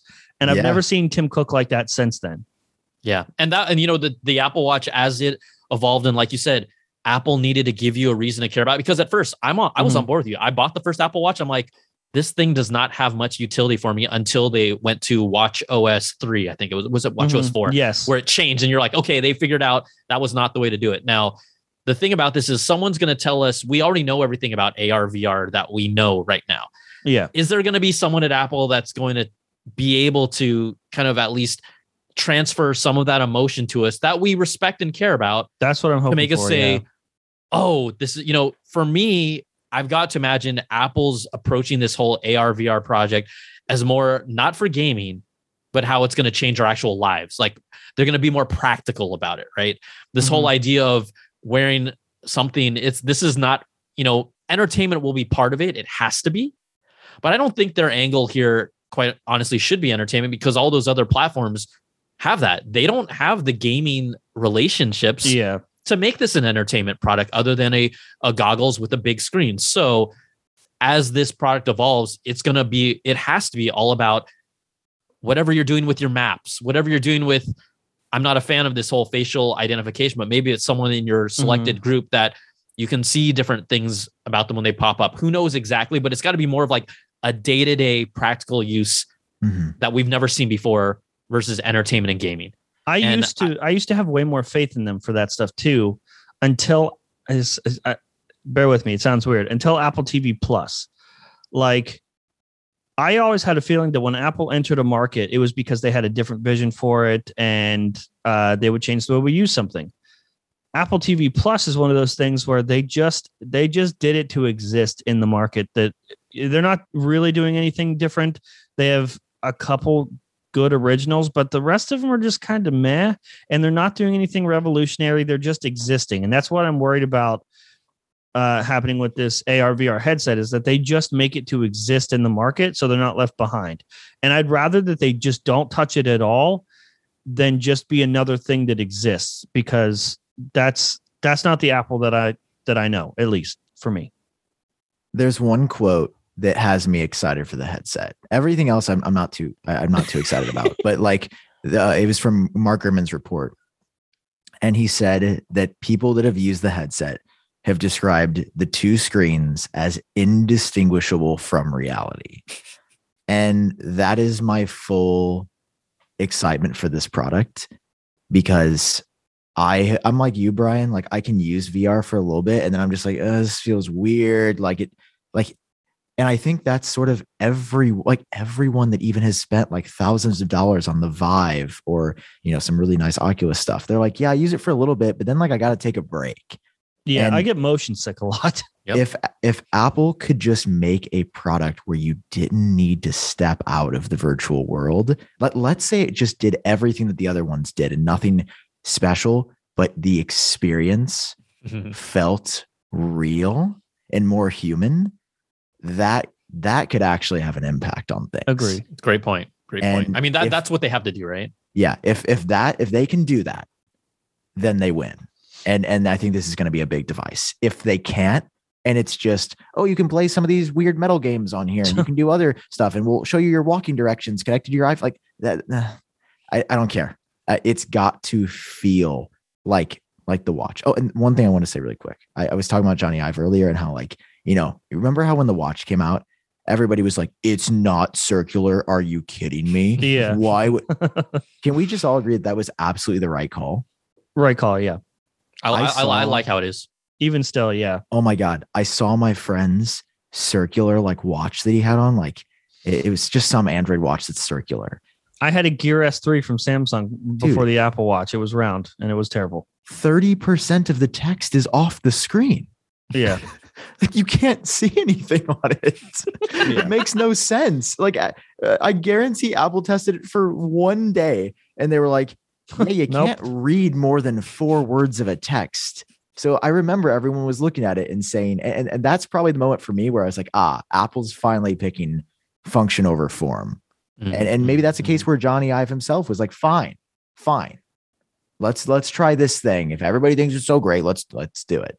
But even that even that feels like a Oh. Jony Ive thing. Like uh it I mean you mentioned that uh he would sort of it was sort of uncomfortable when he did stuff, but it was like it was for the right purposes and that's what made his design stand out in the first place. I feel like this is a this is very much like when I I was thinking about this just the other day cuz I've been seeing a lot of articles about, you know, Jony Ive's departure and that you know things are better now like 9to5Mac and MacRumors doing their like Mhm. uh, are Apple's products better without Jony Ive now? Mhm. And so I've been thinking a lot about that. And the Apple Watch is one of the last true Jony Ive things where like he did not try to make just a watch. Like it's people did not agree with it not being round. Jony Ive didn't care.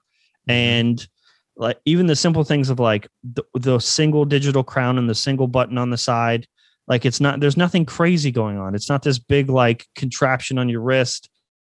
Uh, I and I don't know if like if this hadn't been designed by Jony Ive, like let's say the Apple Watch comes out three years from now, I don't think it looks like this. I think it it Hmm. starts to lean more towards round, or maybe there's more buttons. I don't know, but um, this is one of those things where like he, I feel Jony Ive was spot on with the watch.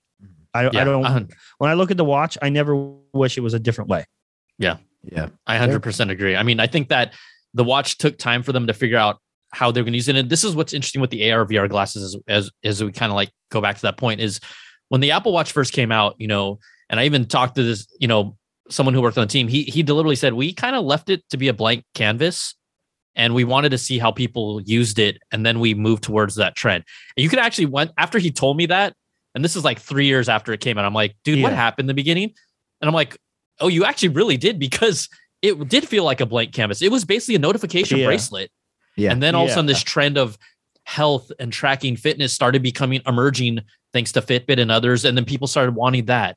And then it became like Apple started at the time packing new health sensors into it. And then people really started to gravitate towards like, oh, this is the smartwatch and also the experience and the ecosystem. But they even they would admittedly say we kind of built it very without a specific direction so that we could move into a direction. And Mm-hmm. that's got to be the same way they're going to be approaching these AR VR glasses. And they will like, I love Sam's idea. Like, you know, if these are going to be really special, they have to really kind of capture this real world fidelity. And if that can be captured, then that can lead to a, a more AR type experience goal. It, it feels like, and from all things we've read, this is really though going to be more of like a VR glass. This 1st Mhm. this first, these goggles, this first project. But even at that, we're going to see how people, Apple users who will buy this for the record, in in a good amount. You know, we're not, I'm not saying millions of units, but maybe close to a few hundred thousand of units Mm. will end up selling. But Apple's going to be able to get enough data from the how we use that and what we like and what we don't to then maybe pivot how that product Yeah. ends up being, which is exactly what happened with the Apple Watch. So I am curious. I, I I don't expect to actually be that impressed with the first generation from a standpoint of will I really use this? Because I didn't really use I really didn't use the first Apple Watch that much. Mhm. Yeah. So it'll be curious to see if that same Hmm. product development and thinking applies this. Whereas if we look back in the S era, he kind of knew what he wanted to give us, right? Yeah. The iPhone was clearly a product when he stood on stage and he had to tell people twice that it's a phone, a Yeah. music player, and an internet device. He had to tell Yeah. us twice before the crowd started going like, "Holy shit!" yeah. So he knew what that was Yeah. right? The Apple Watch didn't necessarily know what it was. So I think this is kind of, and this speaks to maybe the lack of a quote unquote visionary, but a new, the new approach of how current Apple approaches devices. And I think that we'll see that with the AR VR. Yeah. I mean, I said that in my Steve Jobs video a while back was Steve was like all about telling us what we wanted. And Tim Cook is a lot more about listening. That's how we end mm-hmm. up with like 18,000 iPhones a year. Mm-hmm. And there's an iPhone for every price point. And he's like, Oh, you want a you want a $300 iPhone? Okay, I'll make it work. And they start taking old molds from the iPhone 8 and like repurposing everything and finding a way to make that manufacturing cost make sense for them. Like, I think that's really smart. And I think that's what we need right now. I I don't think there's a space for someone like Steve Jobs 100% of the year at Apple where I don't I don't think telling people what they want and how to use it works as much anymore. I wish that like half of their products were like that. When you came out with an AR VR headset, tell me why I should care. But like I do appreciate the whole listening aspect. But then of course you do end up with things like the first uh, the early editions of the Apple Watch were just like uh, okay, this exists now, but you're not really telling me why I need it in my life. Um, I wish there was more of a balance there because you're right. They're they are that goes back to my disconnect with software though. They're making really good hardware and just being like, don't know what to do. We made the hardware. So I don't know what to do with the rest. Mhm. Oh, talking about Steve Jobs on stage. Do you guys miss the in-person Apple events yet? I really do. Yeah, when I talked about getting chills about how Tim Cook was proud about the Apple Watch, Yeah. I feel like he would have had a similar reaction on stage about M1. Yeah. I feel like he would have been just as excited if there was an in-person event and there was like a live crowd reaction to the results. And uh, I feel like, yeah, I feel like I love the pre-recorded events, but I feel like we're missing out on some genuine reactions. I'm ready. I'm ready for in person to come back. It's just just the last couple events. I, I I remember I was uh for a video I was watching like the the first digital event they ever did, which was WWDC of 20, and it just felt more special. And their new events have been great. Like the Star they're great events. It just Yeah, I just they don't just feel as uh as special. there's They- you less know, work going in. They care less. Yeah, yeah. Like they they've sort of it feels more industrial. They've got the formula. they're on autopilot now. Oh yeah, I, I want the uh, Brian. What what are your thoughts? You're somebody who's gone to the you go to the events and stuff. So like, do you like the digital approach versus the in person? Like, what's your take? Well, I used to go to the events and then they stopped inviting me and I haven't gone back yet, but maybe, I, maybe I'll get invited back. Wait, they stopped inviting you? yeah, there there's some stuff that happened back in my old uh my old job at CNET, and then they they didn't invite they didn't invite me anymore. But I actually was lucky enough to go to I was at WWDC because at the time I worked for a case company actually called Spec, and so um during Hmm. those things I actually was at the freaking SJ iPhone announcement, so I remember it very clearly. It was crazy. Yeah, you Yeah, got to so- remember he's like 74, Sam.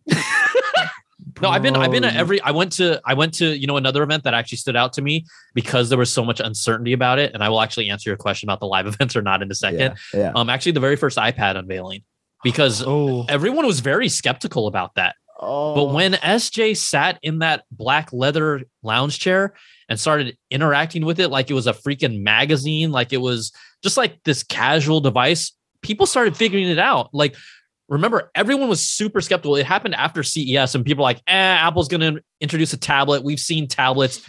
Why is the iPad bigger? It's just a bigger iPhone.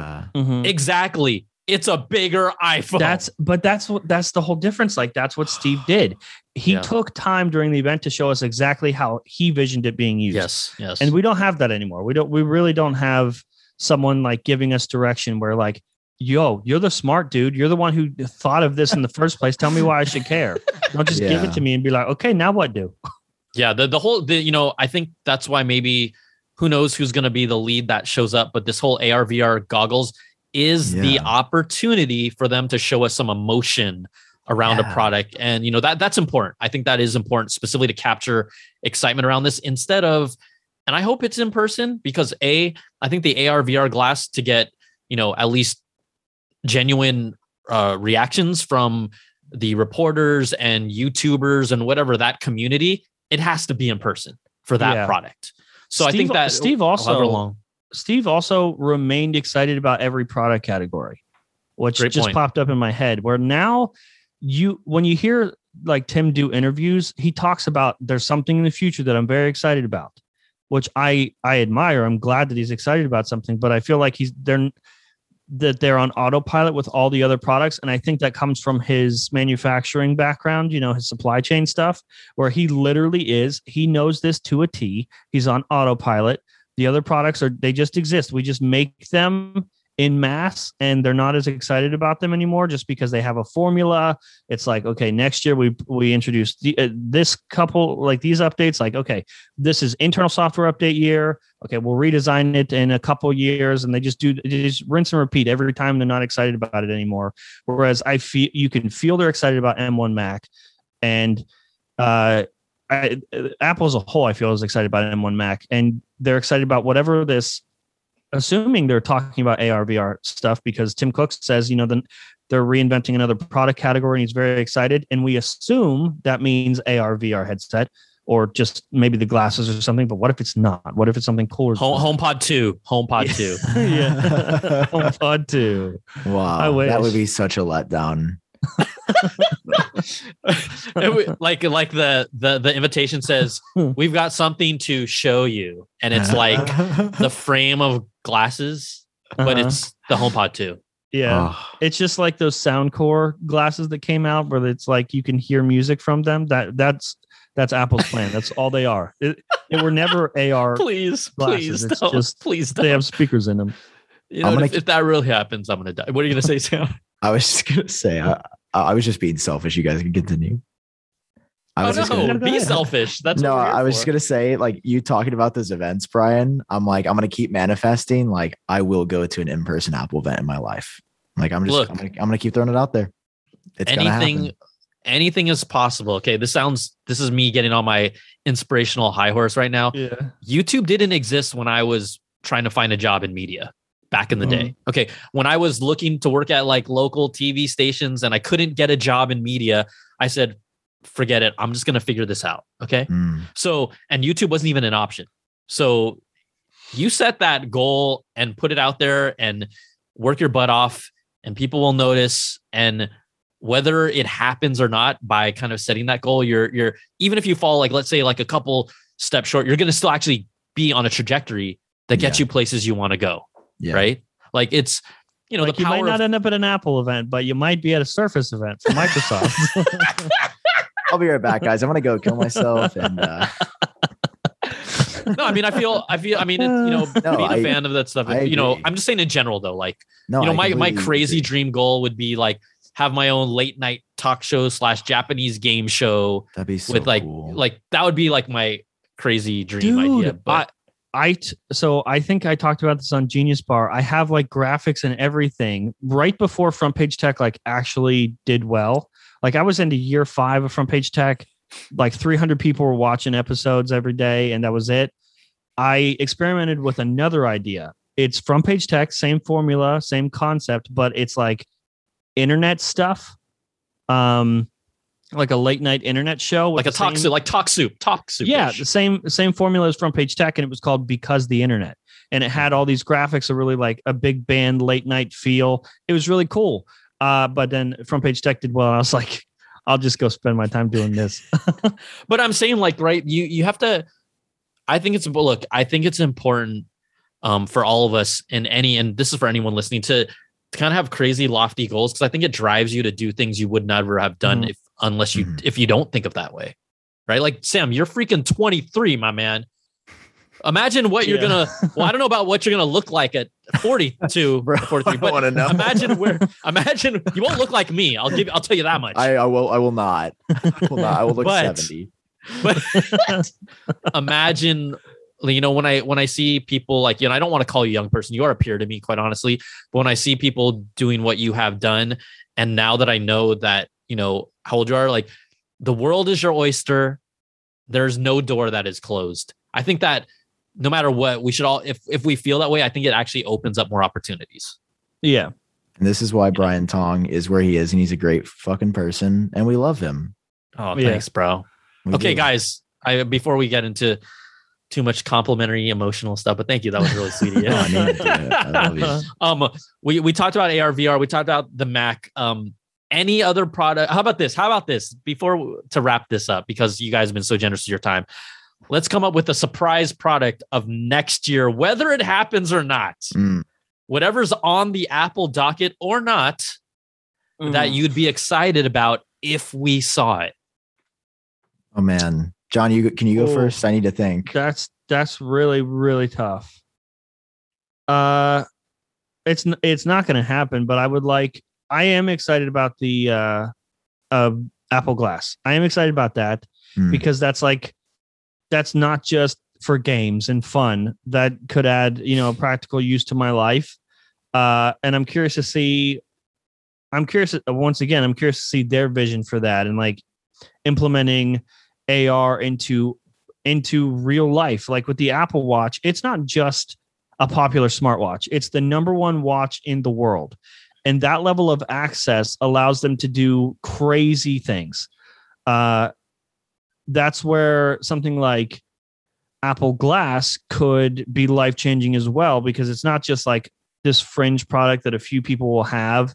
Like they just just as they did with the Apple Watch and AirPods are the most popular, you know, earbuds or whatever wireless way of listening to audio, just as they've done with those, there's a certain point where Apple has this magical thing where they can get mass amounts of people wearing a product to where that is the real magic of the product. It's not what your device does for you personally. It's that everyone has it and suddenly you're connected with everyone in the same experience. And that is going to be game changing for me. Like Mhm. when Apple Glass comes out and everyone's wearing it, so what if I have AR features here and there? It's when everyone has that and everyone sees the same thing that I do where my life starts to get easier, where it's just like, I mean, I don't, I'm not all for the facial tracking stuff or the facial recognition stuff, but when you look at someone and their social stuff pops up, that's that just makes life easier. Um, or just like not having to look at your phone for GPS, just looking at the road. And it's just like green arrow is on the road. I don't have to look down. First of all, it's not safe to begin with when you're driving, but like the Apple Watch helps a lot with that because a lot of times your your hands on the steering wheel, it'll just like buzz your wrist when it's time to turn. Uh, it's not invasive in that way. Apple Glass would take things to a whole new level where things would just be so seamless in your life, like mixing the mixing real life with the digital world, where at mass, at scale, that is life changing. So I'm curious to see that. I wish it's not going to happen next year, but that would be the one thing where I would truly be surprised and truly be excited about. Nice. I like that pick. Sam? I'm gonna have some fun here. Yeah, let's do it. No Okay. rumors have uh no, no no credible rumors have pointed to The this. game book. I want to see an Apple DSLR. Mm, mm. I want to see them take their photography and videography features Okay.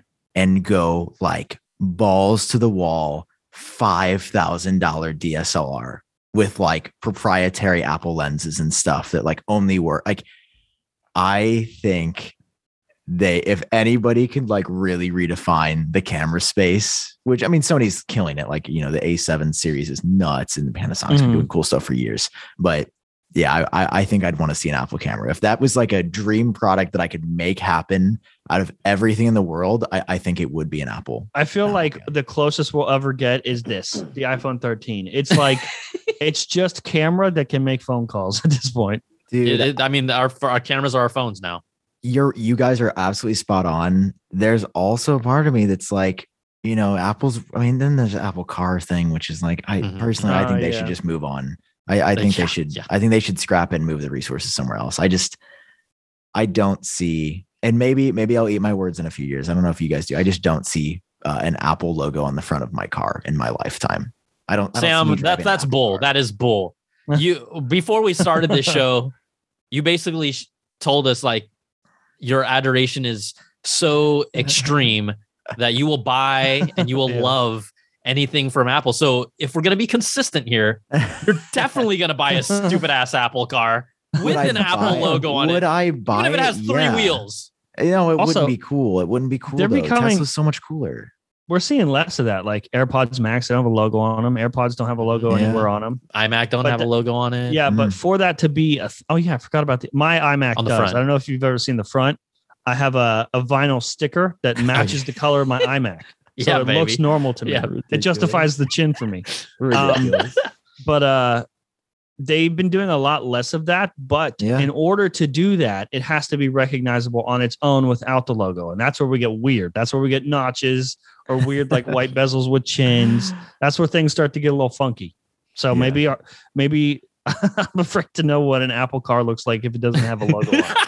like John, Hey. Jony, Ive left at the wrong time. Like that's the one dude I want to design. That's true. Apple car. Yeah. That's true. I, w- I would, I would, I totally agree with you there. You know, I love your this whole idea of uh, an Apple camera. I actually had a guest on the show, Terry Warfield, a little while ago, and Oh, I asked him, you know, yeah, in photography, what excites you the most? And he talked about smart photography. He literally basically said what you were talking about, Sam. Like we've heard about this idea, but it's never been actually any report of real evidence from what we've seen that Mm-mm. an Apple camera with their, you know, with all of their technology and AI and machine learning, it would be fascinating. And I also think, though, in a way, maybe the creator industry really wants to see that. Like, I, I don't even Mhm. hear that maybe from like a, I don't want to say a hardcore photographer, but let's just say, as a general photographer saying Apple make me a camera, maybe not, but I think the creator industry is definitely saying it, right? Yeah. yeah. right? Like it speaks to also the ecosystem and the ethos that we work in. But I think that'd be a brilliant product. All right, you want to hear mine? Yeah. Yeah. I was just gonna ask. I'm Hit us. I was first thinking Apple Car, like as a crazy thing. Yeah. I'm gonna, I'm gonna, I'm gonna tone it down, and maybe I'll, maybe a crazy one will come up because as you guys were talking, how about a freaking Apple Watch that can just be set up on its own without the need for an Oh, iPhone? yeah. Why? Like- yeah. Why? Why don't we have? you know, I think we're at the point where you talk about it is the world's best smart smartwatch. I mean, we know it's the top Well, seller. it's the yeah, it's the, Yeah, the number most one. popular watch. Just oh, And- and period. Yeah, and I think from the latest data, at least when I had seen, it'd be, we obviously know it's only for Apple users. It has basically around like a thirty percent penetration for iPhone users, which is actually pretty low. You'd think it'd be higher, which means they have a whole lot more to grow in the iPhone space. But Mhm. also, you know, to me, look, they could create a web portal where you, if you have an iCloud account, you could set it up on the web and just talk to the iCloud and you know Mhm. do it there. If they opened up the Apple Watch for everyone and allowed setup without the need for an iPhone, yeah. that that would be huge for them. I feel I just That feel like that's huge. never going to happen. The same the same argument for like people want to see iMessage, even if they're like, you know, I'll pay a subscription for it. As much money as Apple would make if they opened up iMessage and even offered it for like five bucks a month, they still make more money by having the whole customer. And for sure. I feel like the Apple Watch, even now, could be standalone, especially, you know, we already have cellular models, so it could be standalone. But the customer is more valuable to them if they're if they're honestly locked into the ecosystem, even if their ecosystem is small, just iPhone and Apple Watch.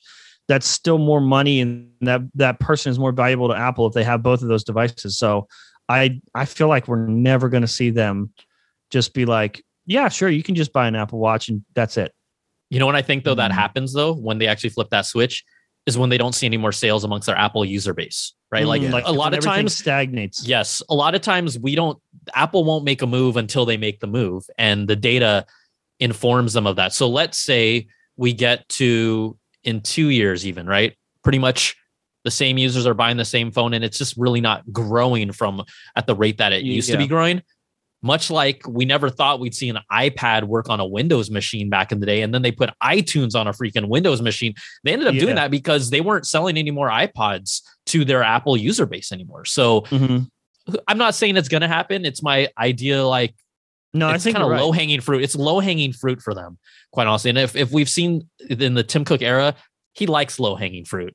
And, Yeah. you know, It all- he really does. It all depends on what they want to do. Like uh when they started opening up Apple TV and putting Apple TV apps on like Roku and stuff, yes. that was weird. That seemed weird at the time.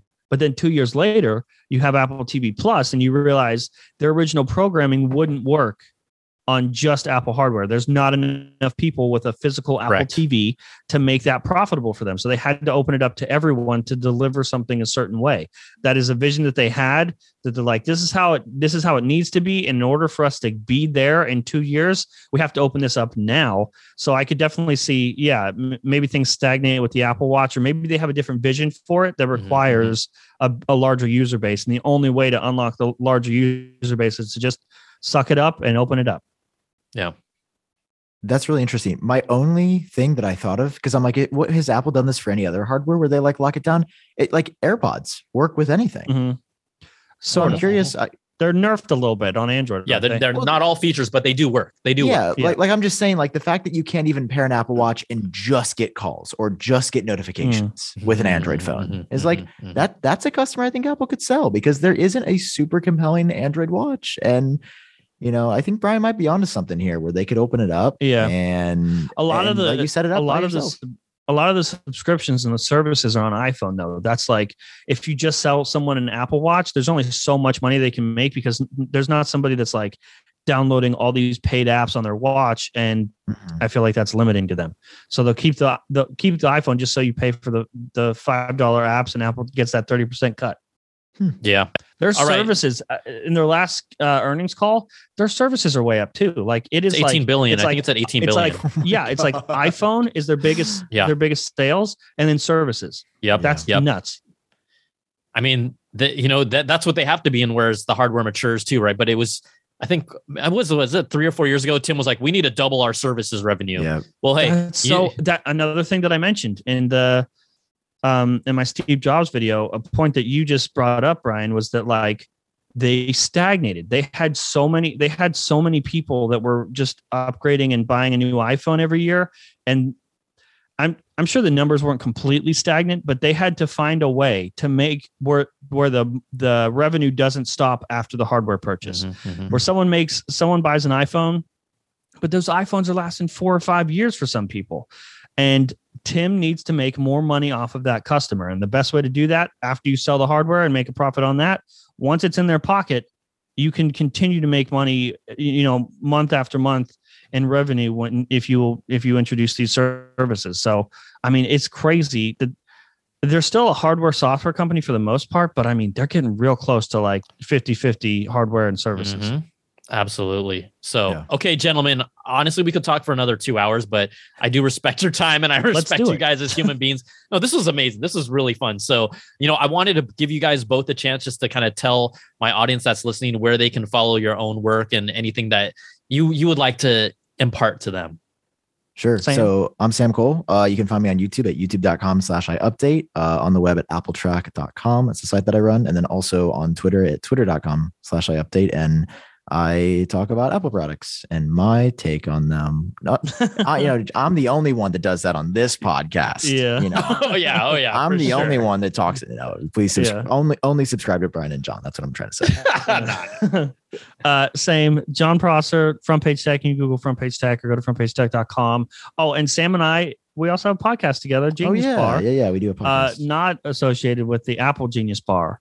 Not the same thing. Don't worry. No, so we can't get sued or completely anything like that. But yeah, our podcast, Completely Genius Bar. Uh, and we're going to have Brian on as a permanent co host. What? We, Oh, we yeah, started we could as permanent? That'd be Damn. awesome. No, you Hey man, made I'd, I'd love to be a guest there. I'd love to be a guest there, Dude, let, Jon, let's have him on like this week. you want to come on this week? sure, why not not? We'll figure it out. We'll figure it Uh, out. Yeah, yeah. You have if you have free time on Monday, that's when we record. Okay. Whether it's this Monday or the next Monday, I'll let you know. Yeah, Okay, either. perfect. Dude, we want you on. What- Yeah, man. You're gonna get us out of the, Sam. This is how we're gonna get out of the tech news Yep. drought. We're a guest every Definitely week. Every week. I was just thinking this. I was like, I had this vision the other day. I was like, we got to start having people on. And sure enough, you know, by God's grace, you know, Brian Tong comes down from the heavens. Well, so far we "I only am have. Brian Tong, so it's looking like every week until the tech news drought is over, Brian's on. I mean, that sounds like our numbers would go pretty much to the Yeah. roof. So I'm cool with it. Yo, man, that, that, I'm, I'm good with that, guys. It was so much fun. So uh, thanks again, and we'll talk soon. Brian, thank Later, you. Love you, man. Appreciate you. All right, love you too, guys. All right, so there you go. That was that was a really fun podcast to do, and the first time I've had those guys on the show together. So really good times, and hopefully, you know, you guys all enjoyed that conversation as well. Just really hitting on a bunch of different topics, and hopefully, maybe sparked some thoughts of your own. I would love to hear from you all. You know what to do. All you got to do is call in, record a voice memo, send it in to applebitsshow at gmail.com, and we will put them in the next episode. Also, we got to give a big thanks to our platinum Apple supporters from Patreon Brandon Ledford, Gil Cabrera, Wesley Frater, Jarrett Lewis, and Atari Koenigsegg. Thank you so much for your incredible support. And thank you again to all of you who continue to support this show, my content, and the podcast and everything at every level. Uh, you are incredible and allow me to do this. And I can only say thanks. And if you haven't done it before, check out patreon.com slash Brian Tong. We've got some fun stuff going on exclusively for you all. Um, different, you know, live streams and things like that. So uh, check it out, patreon.com slash Brian Tong, how you support everything here. But until then, look, we still there's still things to talk about. We'll kind of get caught up with the latest news. Maybe I'll take a break and actually do a news show next episode. And then I do want to get an Apple Watch review kind of podcast back and forth because I think there's still a lot to talk about there as well. So until then, everybody, take care, be safe. It's the Apple Bits XL, baby. We'll talk to you soon. Peace.